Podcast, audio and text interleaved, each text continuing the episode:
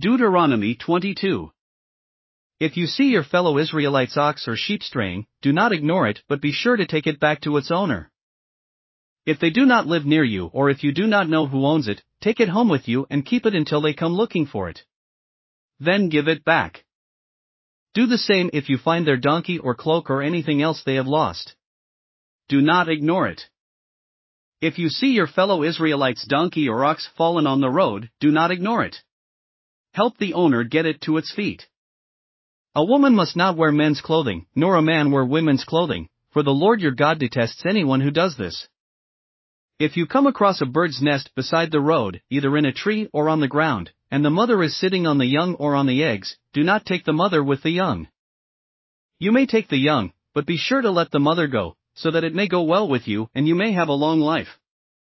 When you build a new house, make a parapet around your roof so that you may not bring the guilt of bloodshed on your house if someone falls from the roof.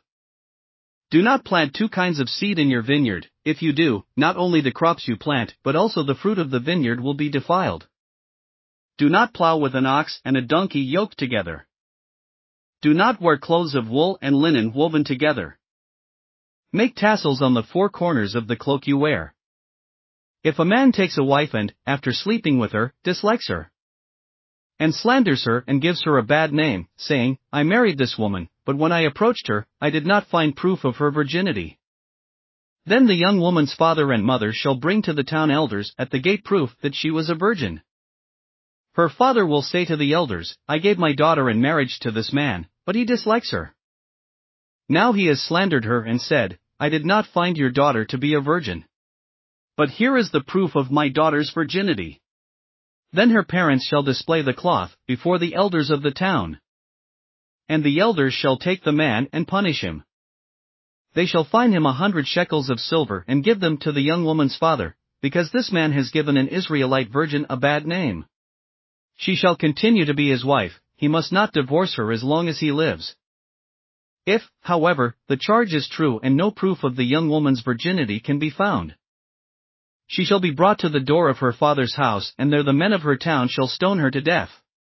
She has done an outrageous thing in Israel by being promiscuous while still in her father's house. You must purge the evil from among you. If a man is found sleeping with another man's wife, both the man who slept with her and the woman must die. You must purge the evil from Israel. If a man happens to meet in a town a virgin pledged to be married and he sleeps with her, you shall take both of them to the gate of that town and stone them to death, the young woman because she was in a town and did not scream for help, and the man because he violated another man's wife. You must purge the evil from among you. But if out in the country a man happens to meet a young woman pledged to be married and rapes her, only the man who has done this shall die. Do nothing to the woman, she has committed no sin deserving death. This case is like that of someone who attacks and murders a neighbor. For the man found the young woman out in the country, and though the betrothed woman screamed, there was no one to rescue her. If a man happens to meet a virgin who is not pledged to be married and rapes her and they are discovered, he shall pay her father fifty shekels of silver. He must marry the young woman, for he has violated her.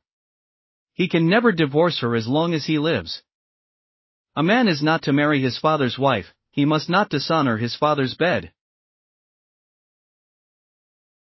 Thanks for listening to another chapter of the Bible. At My Faith Fuel, we believe a good coffee fuels your faith and energizes your day. Please visit myfaithfuel.com to explore our delicious coffee blends. Part of each purchase goes to training worshippers around the world. Thanks for listening.